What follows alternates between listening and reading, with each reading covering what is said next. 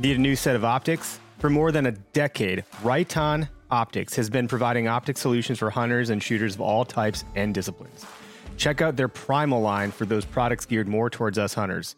From binoculars and spotting scopes to your basic 3 to 9 scopes and longer range crossover models, the Primal line from Riton was made for hunters. Learn more at ritonoptics.com. That's right on, R I T O N optics.com. Hunter Podcast. Never pass on shooter bucks, that's just meat in the freezer. It's your tag, you hunt how you want. This is Okayest Hunter.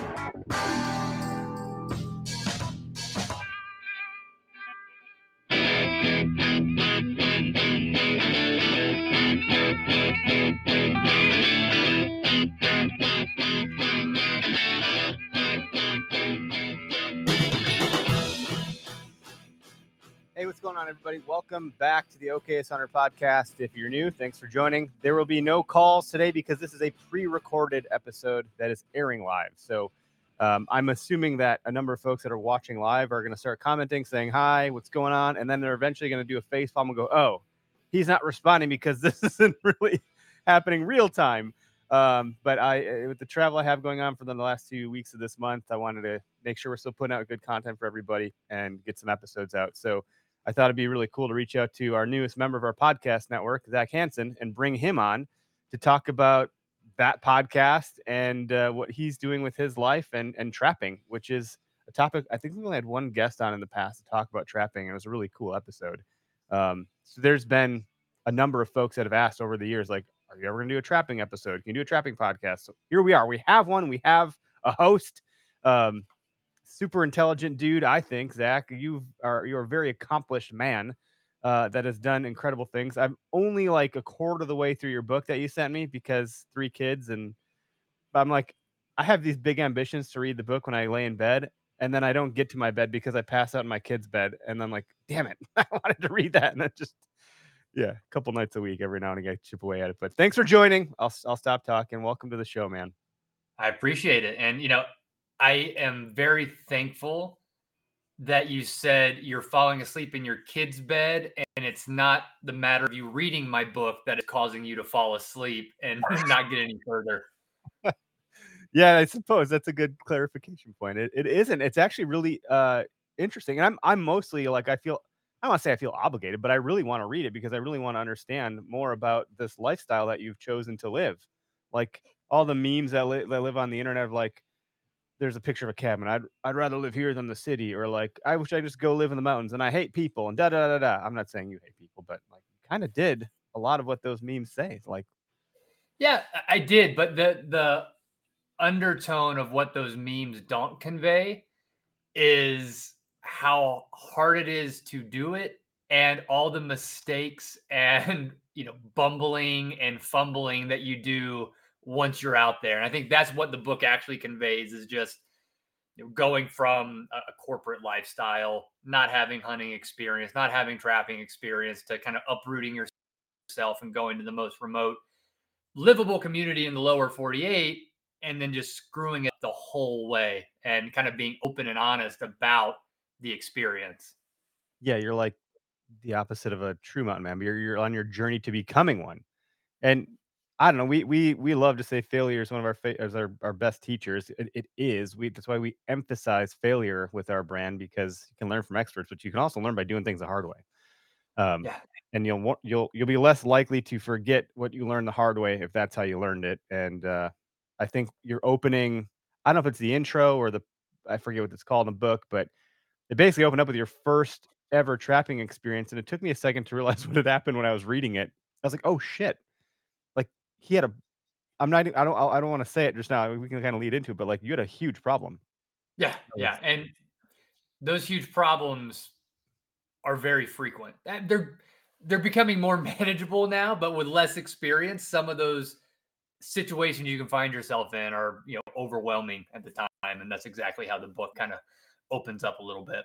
Well, the beauty of it is like in the in the moment where like the pain is clenching down and you're dealing with the situation, you thought to yourself, you stood around for a second, oh my god, you smirked because you're like, I'm doing it. This is the life that I was trying to live. I have some of those moments every now and again too, and it's more like around like what I'm doing in this room right now. Like, oh my god, I'm if if I could talk to me 10 years ago, I can't imagine that I would be here, you know? So it's always good to stop and appreciate things, even in moments of extreme pain.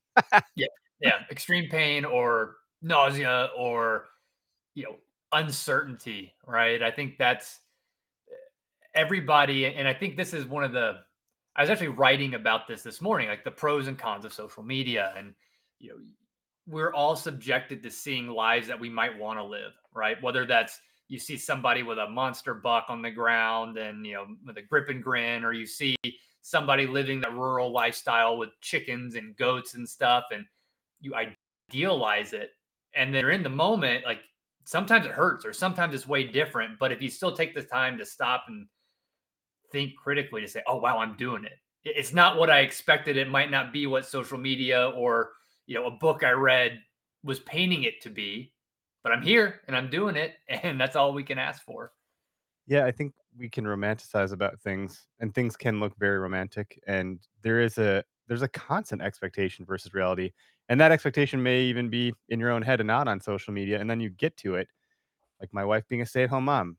I want to be a stay-at-home mom, and then you know, six years later, she's like, I don't have an identity anymore. Like, this isn't what I, it's just things it's just crazy how that continues to happen throughout life and all the different seasons and things that you do. You get to the career that you're thinking, you're like, oh, this is it. I'm finally living that life. And it's like, well, it's different when you're in it versus looking upon it. Like, good point. I, I, I don't know. I like where this is kind of going. I think um, I'm struggling to determine where I want to start or where we should start. If it's go down the Okayest Trapper podcast, or should we start with the book because that kind of is maybe what led to the podcast.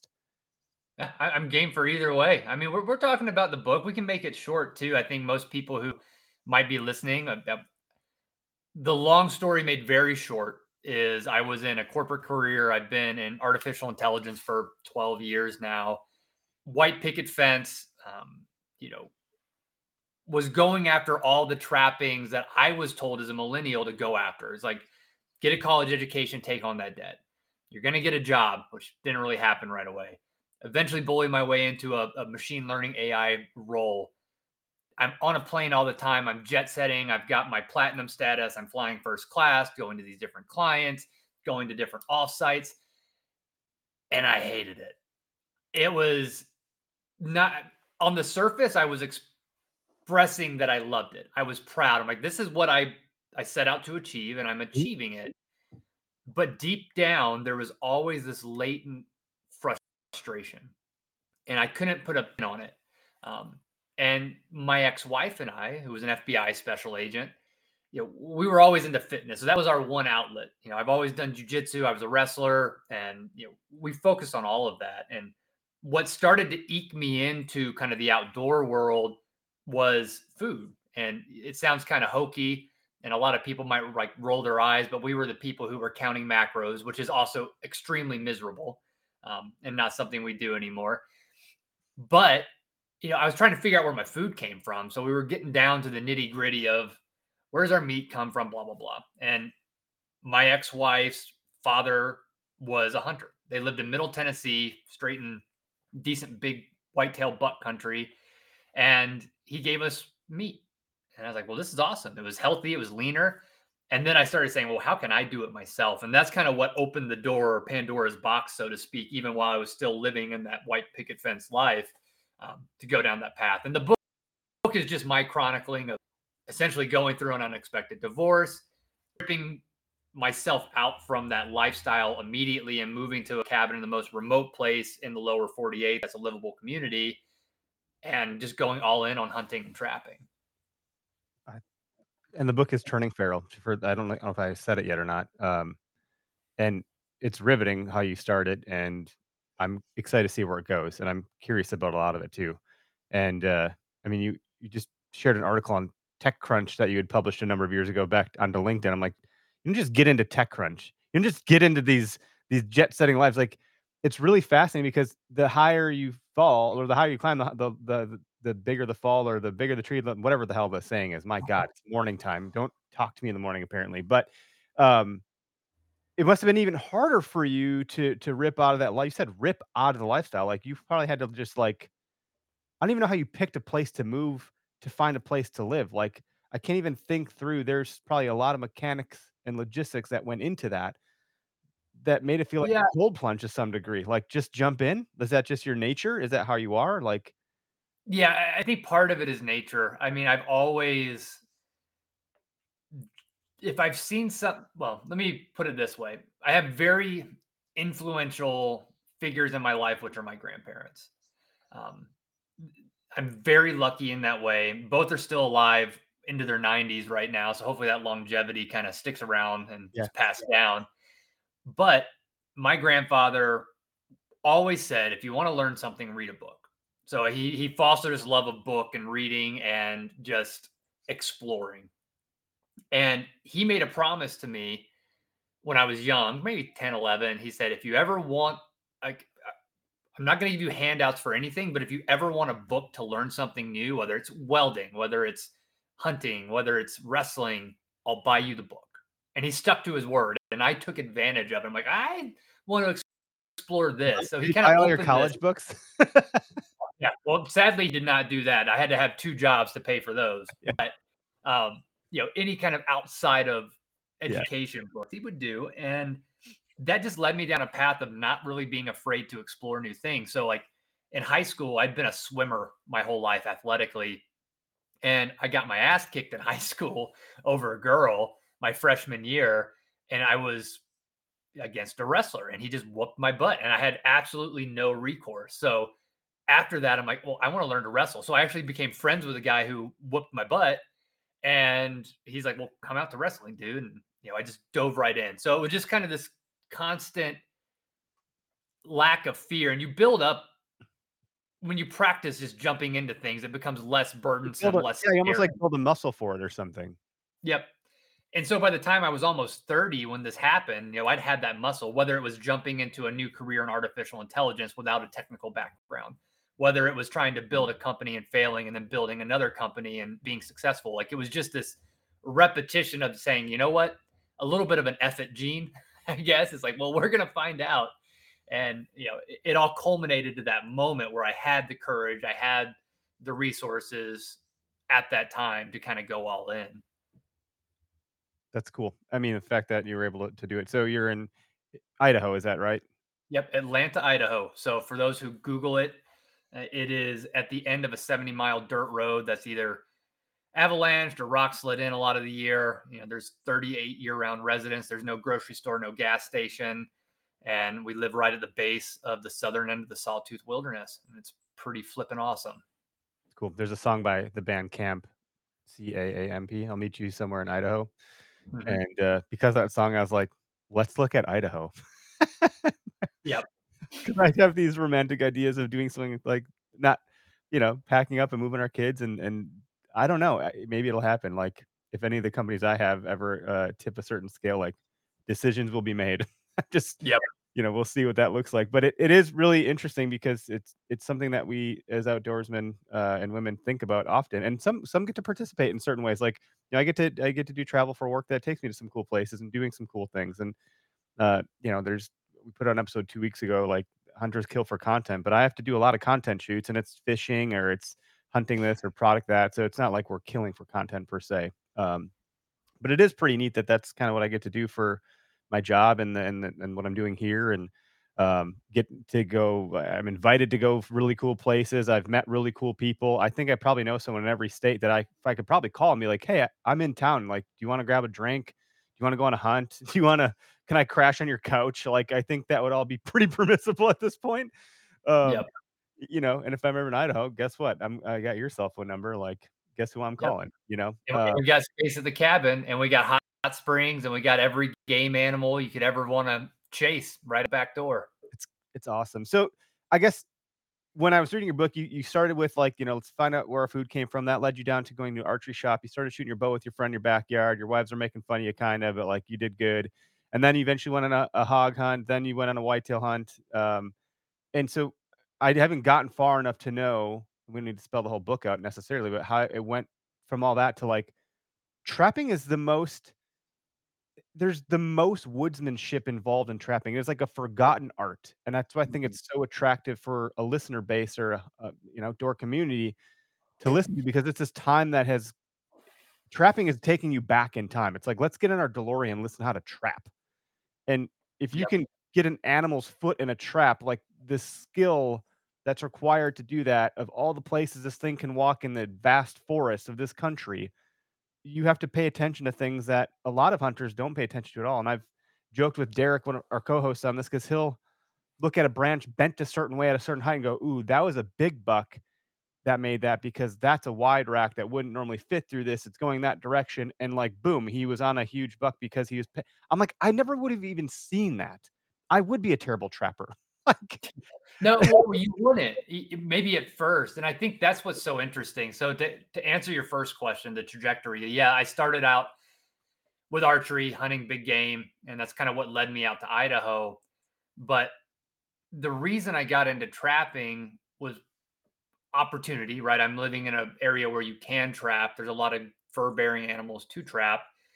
But in that promise from my granddad to buy a book for anything I was ever curious about, I got a lot of mountain man westerns as a kid.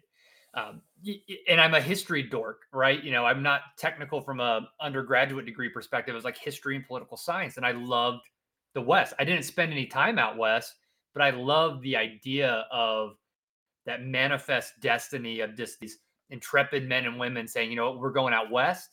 Why are we going out there? Well, there's demand for beaver for their fur for hats in Europe. Yep. And there is the castor glands to make perfumes, food additives, all that stuff. It is the animal that founded America, in my view. And when I got out there and I, I started realizing, okay, well, there's problem beaver. There are, you know, other animals I can go after. I'm like, I should try this. I always read about, you know, people with traps over their shoulder. I love Jeremiah Johnson. Like, I have to try it. And that's that's all it really boiled down to was I had the opportunity and I was like, let me do this. And I did. I found some mentors. I went to the trapping courses. I joined my local association and you know, then I just learned the hard way. And the problem is it's very difficult. And you articulated it beautifully in a similar way that I do, which is most people are not exposed to trapping, maybe, especially um, canine trapping and others, is that it's an indiscriminate practice, right? There's no skill involved. It is you set a trap out there with teeth, which by the way is legal, and you just wait for some poor critter to step into it, and you know it's luck. But you said it takes an immense amount of skill and focus and observation to get a canine think about it who are actually very very smart animals smarter than me to step on a six inch by six inch square piece of metal in thousands and thousands of acres of public land. Um, it- it's dang near impossible in a lot of instances. So that's kind of the journey and the trajectory of why and how i started out trapping and i think you articulated the the difficulty very well. Yeah, there's got to be like, uh, so the the types of traps, the, the the species that you trap, the laws and regulation that go into what you do when you trap these animals. Are you do you have to dispatch certain ones? You have to call the DNR. for- There's I think about like how hunt how the fact that I'm in hunting and I bow hunt and I you know I'm mobile hunting all this stuff like and it just go from here to there like you had to mm-hmm. go through the journey to get there and to absorb all of this information that starts to compound over the years like you almost have to have the 101 courses to get to the 102 and the 103 to and and me and with hunting and trapping and outdoors you might be learning a 103 not even realizing it like you might be Mhm. learning something far more advanced that you're not even ready to like process yet um but it all starts to fit in and work out and on the trapping side it seems i don't even know there used to be a trapping store in Oconomowoc where I lived. There was a store that sold traps, and Mhm. he's since gone out of business. That building was actually tore down. Um, but I remember going in there thinking like I'm gonna buy like a, a bow or whatever. I'm looking for fishing stuff or whatever it was. I was like, what's all this other stuff in here? Like they clearly had a relationship with Stormy Kromer. Like there's a huge selection of Stormy Kromer stuff. Like um, and wool. So it was very like this older demographic that was participating in this activity. Um, just really really interesting to consider like how you enter into this and how you start to absorb like what do you need for what species and so forth and i hope you didn't um, you might have froze i'm not sure it's that idaho internet i think that uh Might have just locked you up. It says Hopefully you're we can- but yeah, it's okay. We'll just keep rolling. Yeah, sounds good. Sorry, uh, sorry, folks.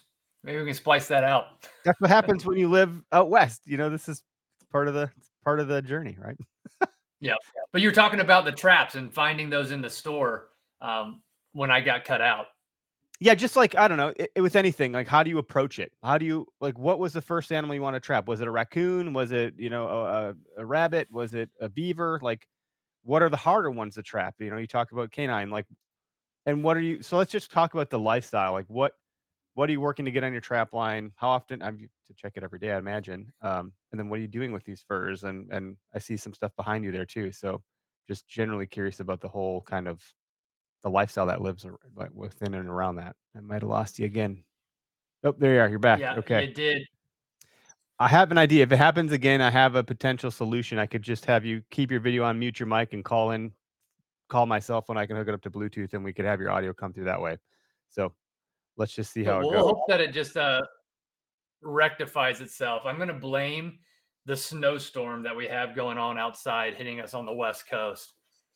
We have one happening right now too. So maybe it's just the whole internet's just kind of like bogging down. I'm not sure. But anyway, just yeah, trying to understand the the whole the lifestyle that lives around it. Like how do you how do you approach it? What are the species? What do you do when you get it? What like you know, where where is the enjoyment for you? What part of it do you love the most? And all just kind of I'm asking like 20 questions at once, which seems to be what I do. So I apologize. I mean, for me, it's the experience. So you, you mentioned a little bit about you know your friend who noticed one of wider racked bucks walking through an area. You know, and this kind of touches on why I'm very excited about the Okayest Trapper podcast. Is now I have an avenue, thanks to you and the Okayest Hunter crew, to poke some of the best trappers in the United States, people that I've looked up to and maybe have reached out to online, but now have a forum. And even last night, I was talking to one of our future guests, and you know, I asked him. He's a very prolific big game hunter, but he's also a pretty dang good trapper.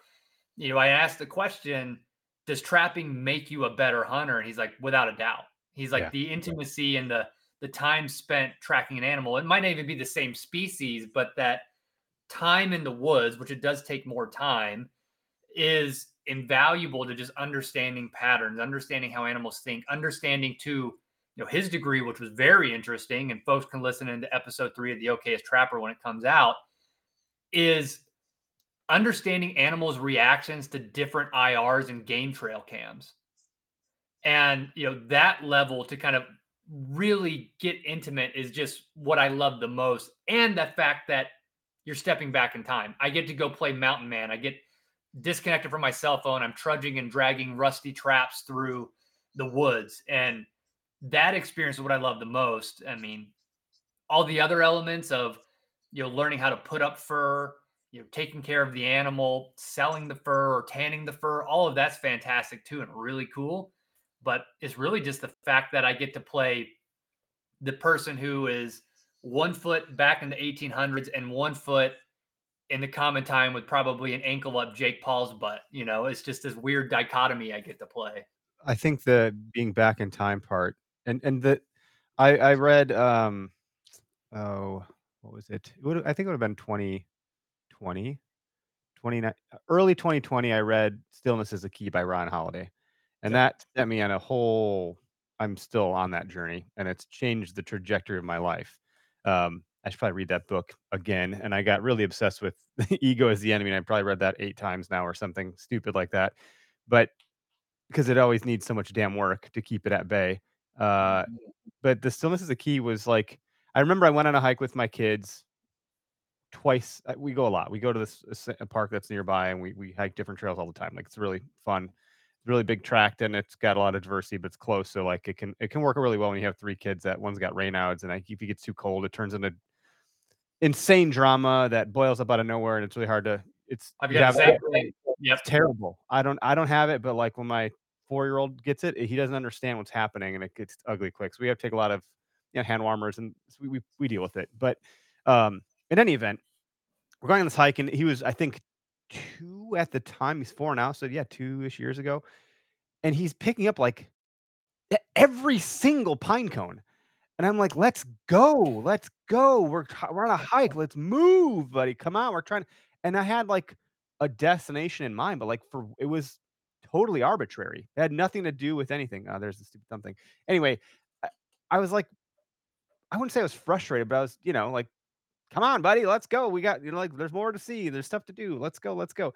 And then um I must have read a chapter in Stillness is the Key within the next couple days in between the next hike, and we go. And the next one, I was like, who gives a shit how long this takes? Yeah. I'm enjoying time with him. If he wants to pick up every single leaf in the forest, what do I care? He is the the epitome of stillness is the key. He's he's like just observing everything around him, appreciating all that he has, and not letting anything else infiltrate his his curious mind right now. So like we probably covered like 40 feet inside of like an hour. And I didn't give a shit either. I was like, this is this is what it is all about. Like you have to have these moments to appreciate things and to stop. I'm always rushing because there's always another thing Yeah. to go do and that it has to get done, that I have to be here for that thing. Or and so now I try to carve out these moments where I can be still. And a lot of times it it ends up being hunting because it forces you to be still, Yeah. especially with whitetail. It's a you're you're am, you're ambush hunting. You're sitting waiting for them to show up, and so you have no other choice but to be still. And it's those moments in life when like I have the most clarity uh, around anything I'm trying to problem solve around, or making dec- decisions, or just just level setting and let my batteries go back to neutral for a change because the technology and all the lights and all the traffic and all the stuff it I think it does wear down on your senses and it like it's not all bad, but it can't be all great. Like it's really cleansing to be outside. I agree. And uh, I'm very fortunate because I had to manufacture a situation where I had access to that. Like I was so far down the path of busyness and living a quote model 21st century lifestyle that I had to move to the middle of nowhere where I walk out my front door and there's no cell phone service, right? So eh, I had to manufacture those situations and now I get them all the time and it's a lot easier for me to jump back into that stillness because it's that whole idea of a monkey mind, right? Like if you meditate and you've never meditated before, it's very hard to kind of still the mind, right? The more you do it, the easier it is. There are situations where it's easier to still the mind, like maybe hunting, maybe sitting in a tree, maybe you know being in a place where you don't have distractions, and that's what it took for me to kind of re-level set and realize that a lot of what we're a lot of what is pushed on us is right and necessary is not. And i just had to expose myself to that and the consequences that come with it in the fullest way and i think that's just a personality quirk of mine like i have, I have to do it otherwise i will i will find a way to distract myself and it's not healthy but you know I'm, i've been working on it and it's an ever evolving work in progress It's a human condition thing. That's why there's a book that speaks to millions of people that they all resonate with when they talk about stillness being the, the key necessarily, but like can't even sit in a car for five minutes in silence. Like we got to have something distracting us from our own selves. It's really strange. Um, yeah but I guess I don't know. Let's switch up a little bit and talk about some of your trapping experiences. I mean, the first one that you wrote about in the book, I think, is a fascinating story. I'm sure there's plenty more that I've never heard about that might be more interesting now, based on the time that was published. Yeah, yeah. I mean, well, there's been a lot that's come out since the book, right? I mean, you're I'm running trap lines all the time. I mean, wolves are cool, right? I mean, that's a big problem out here in Idaho. There's a whole hullabaloo about them releasing them in Colorado. Yeah. Folks listening to the Okayest Trapper podcast will inevitably hear a lot of conversations around wolf trapping and the conservation aspect of it and you know the pros and the cons all that great stuff. But i have fallen in love with water trapping.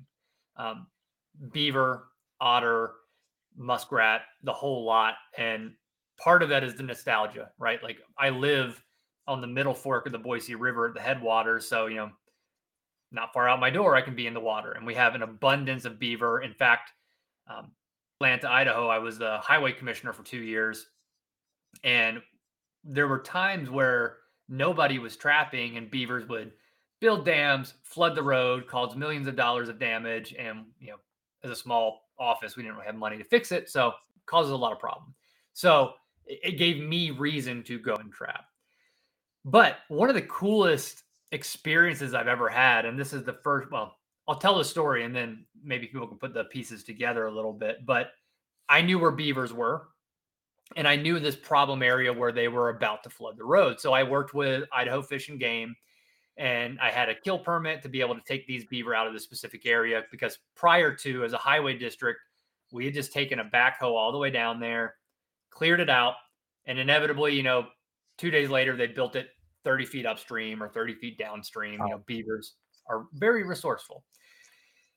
So I was heading out of Atlanta to go to Boise for something, probably a doctor's appointment. And, you know, 3, 4 a.m., I was planning to set some traps on my way out. And so I pull up to where this dam had just been rebuilt and my headlights are on the water and I see eyes. I'm like, oh, cool. There's a beaver right there. That's, you know, it's really cool when you actually get to see him in real life. So I get out of the truck and I walk up on this mound to look into the water and this beaver swims right up to me and like lifts his head out of the water, which is really strange for a beaver to do. I'm like, I've never seen that. Like this beaver's fearless. And I'm like, all right, well, he'll go back into his, you know, their bank den or whatever he's at, and I'll go put my waders on. So, you know, it's five degrees. I go put my waders on, grab my conibears and my foothold traps that I'm about to set. And I wade into this chest deep water, which is kind of on the backside of the dam because I was going to do a, a dam break set. And for those who beaver trap, beavers love their dams. And one surefire way to get them to come to something is to break their dam because they're going to come rebuild it. And I'm sitting in this water or standing in this water rather. And all of a sudden, I feel something thump my chest. And I was like, that's weird. And I looked down and I had a headlamp on because it's dark outside. And this beaver is swimming all around me like at lightning speed. And I'm like, I had no idea beaver were this fast in the water. And, you know, beaver can get to 60, 70, 100 pounds where They're we're at. huge. They can get big. I, I, I've seen a picture. So I'm like, that that's huge. It's like bigger than my dog. What's going on? I never pictured a beaver be that large before. So yeah, Nor, okay. nor had I, but you know, they, they can be huge. And this one didn't seem too big. I'm like, I don't know if it's just like a, a silly juvenile or a kit, whatever it is. And it's swimming around me. I'm like, well, that's kind of cool. And I ignored it. I was like, it'll go away. It kind of splashed the water and uh, ended up making my sets. Um, and thankfully, this was during the actual beaver season. Um, and beaver season happens to overrun otter season in my unit. So I came back the next day, and in my on my drowning wire, I had this beautiful, like 33 pound uh, otter that was ended up being stretched five and a half feet from nose to tail. And what had happened, and I hadn't known it, was that was an otter. You know, these kind of playful, super fast swimming animals that I was actually in the water with, which I'm really glad it didn't attack me. But, you know, it, it was playful and it was going around and it was just getting to interact with that was one of the coolest things that I've ever experienced on my trap line, even though I didn't know what it was at the time. there has been a weird number of otter attacks. so you, you wouldn't consider it. My kids watch that uh, Zootopia and the otter attacks, and they're like, "An otter, a cute little otter." I'm like, "Wow, that's really come to fruition in the real life. the hell's going yeah, I on?" know. Uh, yeah, all, otters all, all those- all those recent ones lately have been a little bizarre, but uh, I mean, their nickname are river wolves, right? And when you do skin one and pull one out, like yeah, you look at the teeth, the structure, they do kind of look like little wolves with short feet. It's like a dachshund almost, but uh, you know, but that swims and is violent. And for us in Atlanta too, you know, on the river at the beginning of our little t- uh, a fish ladder, right? We have a little t- like dam for us to do some co-opt electric um, for the town, and they'll just sit at the bottom of that fish ladder and just gorge themselves. So you know there are some elements of like conservation control for both the fish and the otters, and you know you can go down a rabbit hole of all the different conservation aspects of trapping, but you know it's it's an interesting critter and it's a really cool one to kind of interact with. I've only seen otters in in the wild once, and I was on a river float, which much is like how they came to attack someone, but they were just running around on, on land, and I happened to catch a glimpse of them, and I was like, "Holy shit, otters!" I was freaking out. I was Yeah. freaking out. Everyone's like, "What are you freaking out about us?" And uh, it's like, "There's otters! I've never, just never seen an otter in the wild." And my buddy Greg, who does the show with us, he's gotten otters on his trail cam. Um, like a group of them, and I'm like, how freaking cool! It's just so some seeing certain wildlife like that like that is really fascinating. I think because unless you've I feel like most people have seen a lot of this type of wildlife at a zoo, but that's probably about it, or on Nat Geo or something. Um, otherwise, you maybe you see a skunk or you smell one, or you've seen deer in a field, or squirrels run around, or bunnies. But other than that, like I don't, I've never seen a wolf in the wild. I've seen, um, I think my dad and I've come across their tracks in the the Nicolet, uh, Chequamegon Nicolet National Forest in northern Wisconsin. I think they're maybe around up there, uh, more so now probably than when I was up there um, over ten years ago. But bear. I think my dad's been treed by bear before. So I, mm.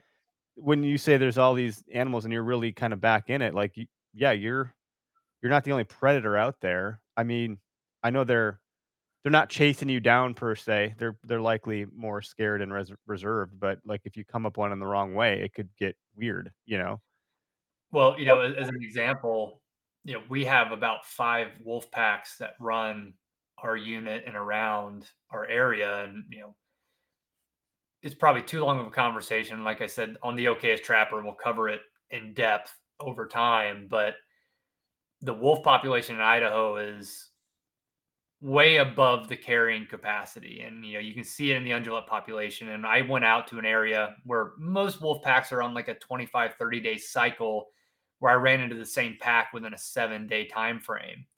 And even the other night, my wife was putting our daughter, we have a split level cabin and there's no inside access. So our daughter and son sleep downstairs, we sleep upstairs.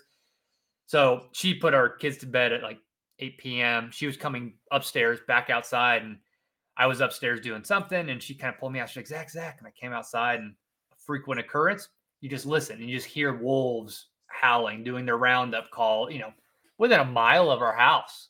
And they're out there, and you see tracks all the time, and it's always impressive because we have a 130 pound Cane Corso and a Shih Tzu. Those are our two guard dogs. I've seen your dog um, online. Those are big dogs. Oh yeah, big dogs. Um, they, you know they were the Roman dogs of war, and you know, honestly, I would take the Shih Tzu over the Cane Corso if it were like in a fight to the death. Like the Shih Tzu would probably do better against a mountain lion than the big dog, but nonetheless, his paw prints are huge, like in the snow.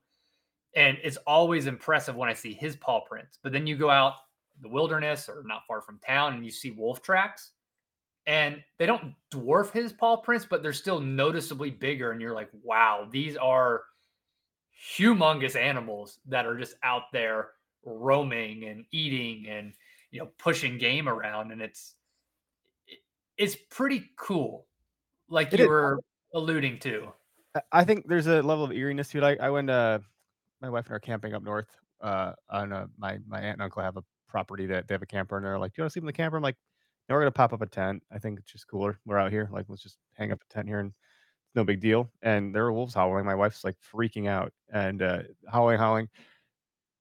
Eh, let me back up. I don't. There's two different times we heard wolves howling when we were camping. That was one of them. A different one was there was a bunch of coyotes yipping off, and then a wolf howled, and the coyotes shut up. And I was like, "Whoa, yep. whoa, that was really cool." But I was like, I was obsessed with wolves as a child. Like I, I think I read every book that existed on wolves. I knew weird things like their their fur is hollow, like they their speed they can run. Their their they have like an they have a thumb. They they're the only canine that can actually grab their prey like a cat can. Um, mm-hmm.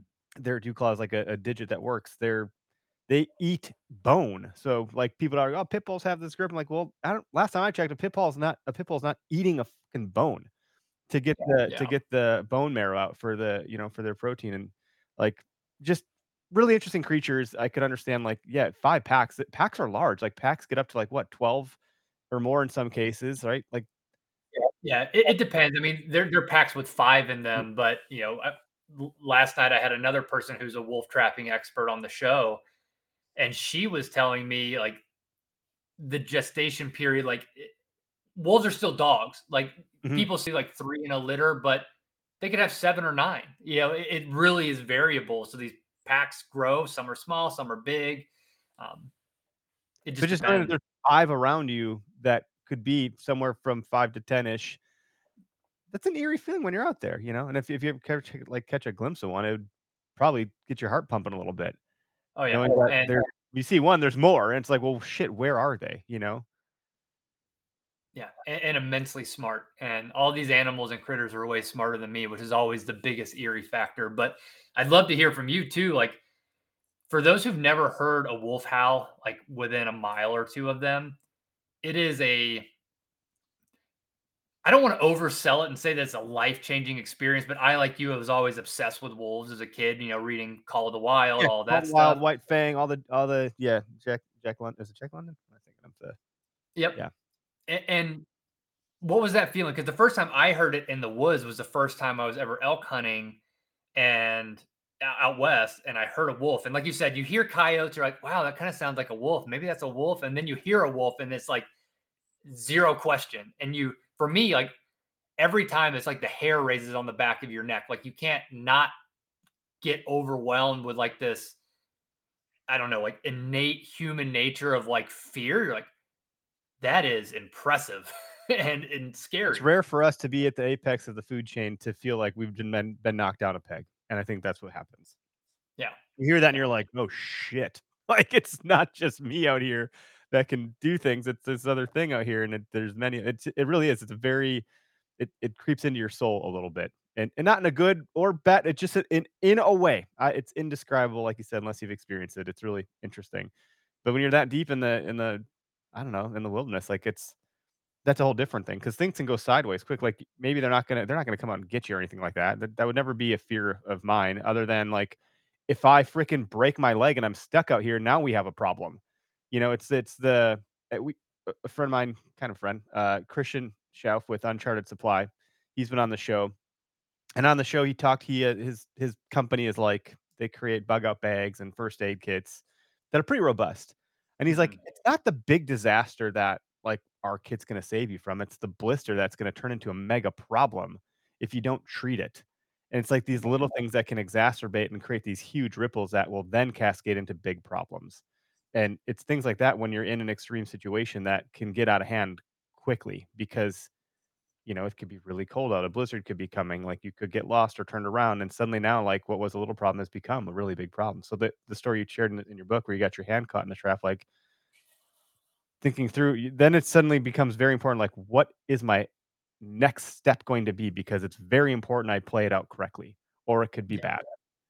Yeah, That's and I think uh, the nexus of that was living the white picket fence life, always having that kind of inner dissatisfaction with what that was actually like, led me down a path of fabricating hardship, right? To feel.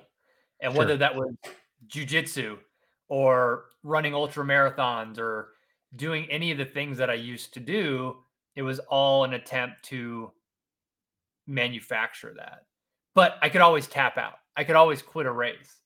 And I think what I was always pining for was that feeling of, you know, experience that our forefathers and the people who founded the West had, which is real consequence for action. Like you said, like you have to be prepared. You have to know, or at least have the fortitude to figure out what the right next step is because, you know, hand caught in a trap and a storm's coming or anything like that. Like, you know, or you roll your ankle and there's a wolf pack around you. Like, your next decision really actually have an impact. Like, hopefully, you never actually see the negative side of that, which might be death.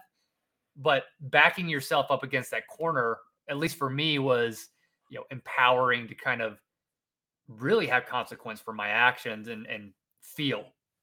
Yeah, I think we adversity creates character. Um, and there's all these quotes about like, you know, hard times, you know, make make easy, you know, weak men, weak men create hard times, like cyclical.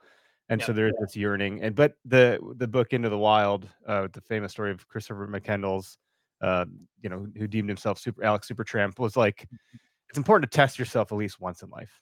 And there's a so I I love when I was I mean I'm 30 gonna be 38 now I'm a dad it's like a little bit different when I was young I was constantly testing myself maybe you're right maybe I was manufacturing things I was skydiving I was doing all sorts of cliff Mhm. jumping and weird shit and one time this was not a test this was not me trying to do something stupid or exciting I just was dumb and didn't realize that I was in Oregon and I was just chilling on these rocks at Cannon Beach, and I didn't. I've never been to the ocean. I didn't know. I of course I've heard about tide. I understand what tides are. I'd never Mm. experienced it, and it came in so fast that I almost had a really serious problem. Like Mhm.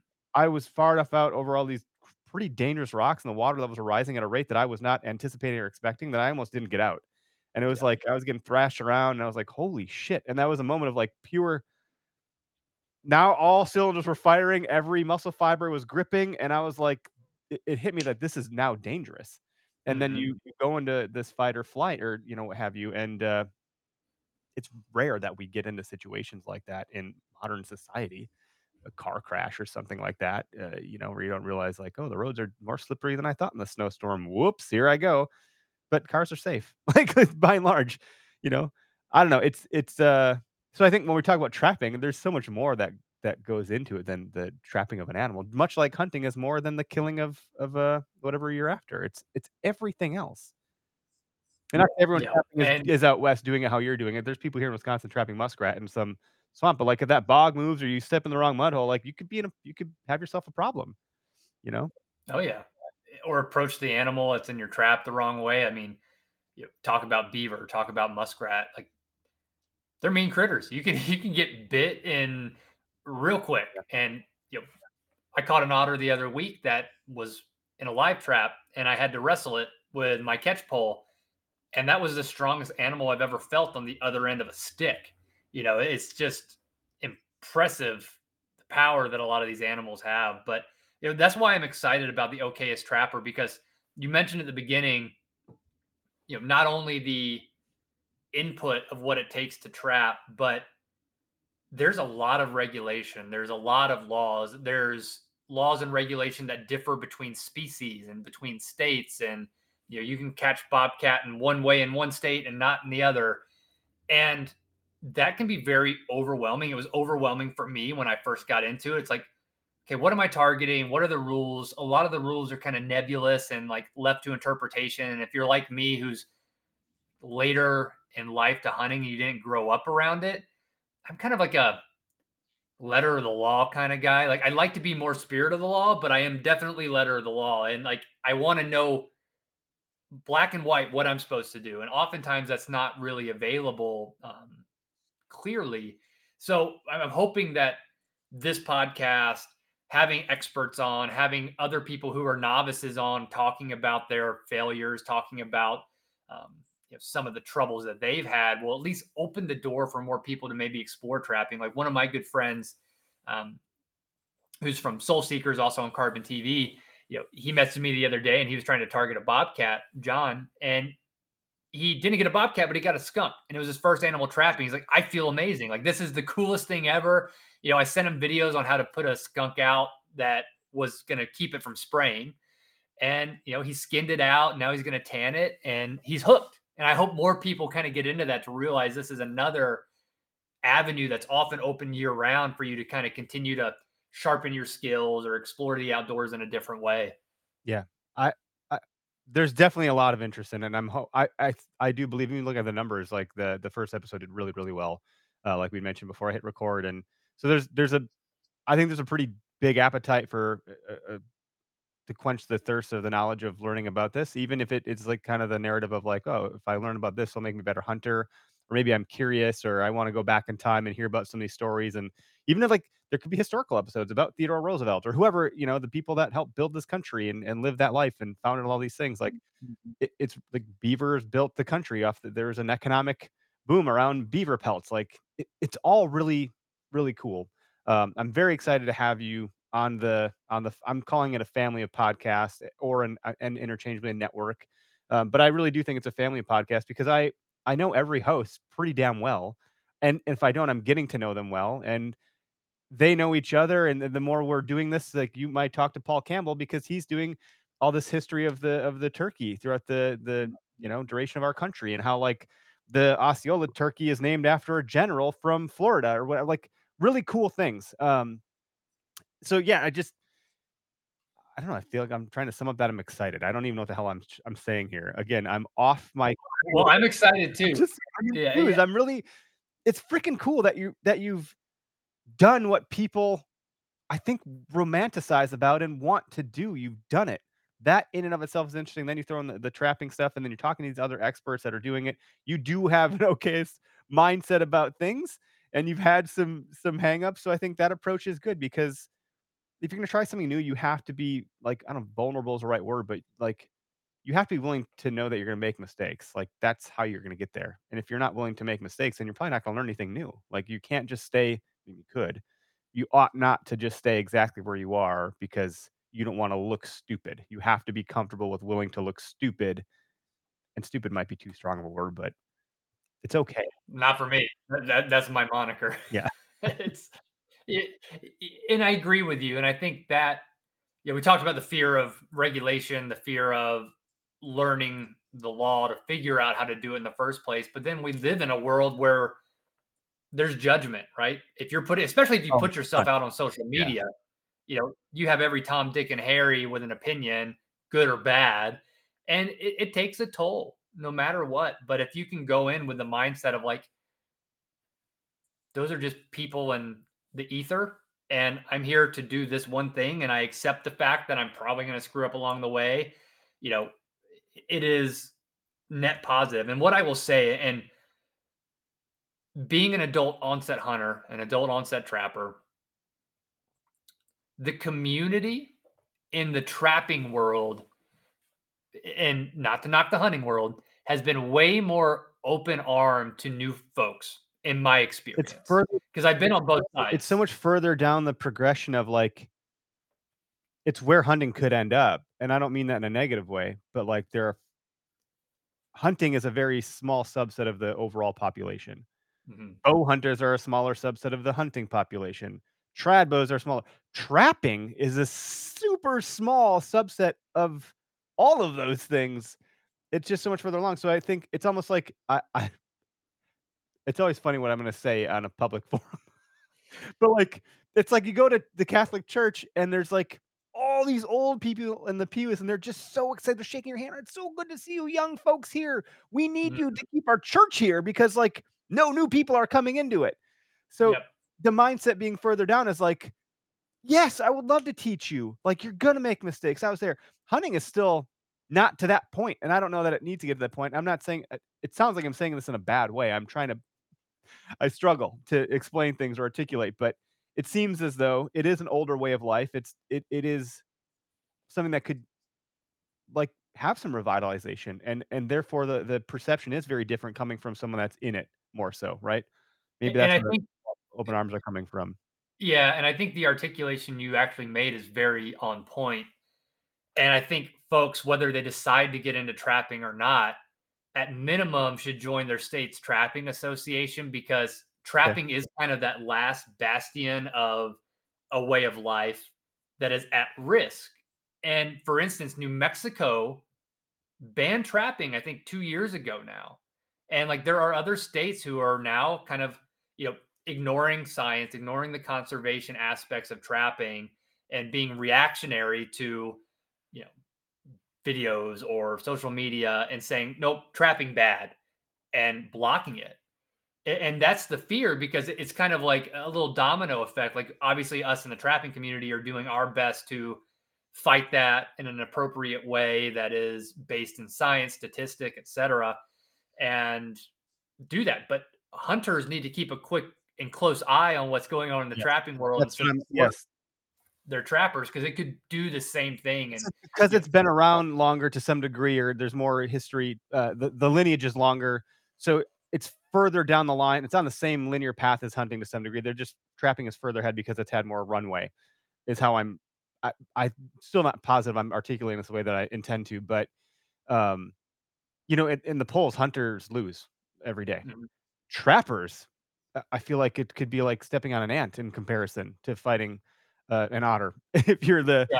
you know, the voting community, and and I don't. I actually wonder if that could be not a bad thing because it's like it's so insignificant. Like, ah, just let the people trap. It's not causing anything. But there's got to be. There's already a really slanted purview of hunting, and we talk about this on the show, and we've. It's uh, obviously no whole other topic, but like how people present themselves on social media has an impact because it's not that we care about the antis. You're not going to convince those folks to become for hunting or pro hunting or pro trapping. It's the middle that you're going to convert to to antis rather than inviting in. And trapping, I feel like because it's so ancient in a modern perspective, that it probably is like, ooh, trapping bad, ban it. Like, Yeah. I think there's got to be all sorts of. I can't. I don't even know what the public perception of trapping is, other than like, I don't know if it's viewed as worse or better than hunting. It's definitely a, a topic that I think would be worth exploring. Um, I think it's one that I'm really enthused about, but I'm also like Yeah. in. I'm closer to the category, you know. Yeah, and we will because it is interesting. And there's a lot of groups. And like one of the things that I've done this year, which is really interesting, and I'm actually going to have this gentleman on the podcast. He leads up, you know, U.S. Wildlife Fish and Wildlife, which is a DC based um, association. And they do what they call BMP trapping, which is best management practices. And so since like 94, they've funded all these studies of different types of traps to help in the lobby for trappers' rights. Meaning, every year, like a Midwestern coyote trapper, they might say, Hey, we want to check the efficacy of this foothold trap. So we're going to ask that you go out and you foothold trap these coyotes and essentially you send them to us at a lab and we're going to check the injury rate. So you'll scientifically log where it was, the time the animal was in the trap, and then you'll have a scientist kind of measure the injury essentially to that area to say, okay, had this animal been a non target species or had this animal been released, would it have survived? And the answer almost always is yeah, and it would have been absolutely fine. Um, yeah, I've seen animals get clobbered by cars and do flips and they get up and walk away. Yeah. I'm not saying Yeah. they survive because I don't know, but like their animals are tough. yeah, they are. But we're doing that stuff. So like right now, I'm doing a survey with Pine Marten where I'm mm-hmm. live trapping them, and you know doing a similar thing, live trapping, dispatching. There's a co-fund where I'm actually sending the tongues to a University of Montana PhD study. I'm swabbing them for COVID for a CDC study on COVID in predators. And there's a lot of science that's going behind all of this to say, hey, you know, people have a reaction that says this is unethical or you know it's it's torture or it's cruelty and the reality is it's not and that's what we're trying to build up and i know honey's in the same boat and like you mentioned a lot of it has to do with storytelling and all of us whether hunters trappers you know everybody probably needs to up level their storytelling game to kind of help lean that middle of the pack over to oh yeah this is actually a, an ethical positive thing that we're doing across the board versus the opposite view. Yeah. I think you said that perfectly. Brad Luttrell with uh, Go Wild and Holler Commerce was recently on Yep. the Hunt Kylie podcast, and he's like, hunting doesn't have a social media problem. Hunting has a storytelling problem. That's exactly where I just hijacked that from, by the way. So shout out to him. Same thing. He's he's amazing. I, I I love listening to how he argues points because he does come from data, and you know his platform is interesting because like, well, you're a social media platform, isn't that bad? Well, no, but there's no non-hunters on the platform, so it's a it's one big echo chamber. Like you can post grip and grins, and it's you're not going to get that that off you know kilter approach from someone that doesn't understand it. There's a lot of context in that community. It's really interesting. We we've been a partner of Go Wilds for the last year and um, friends with those guys for several years. And uh, Brad's great, and I really like that that positioning. And I think it's true. I don't think you're gonna get a whole community to be better at storytelling, but it's good to think about. Storytelling's hard. Fact that you wrote Yeah. a book it's hard. Like I can't finish a sentence while I'm talking to you, let alone I'm writing something like I know there should be a beginning, a middle, and end, but I'm like beginning, and then I start over here and I'm eating cake. I'm like, what? How did that get into the story? It doesn't make any sense. I can't finish a thought half the time. So yeah, it's just interesting.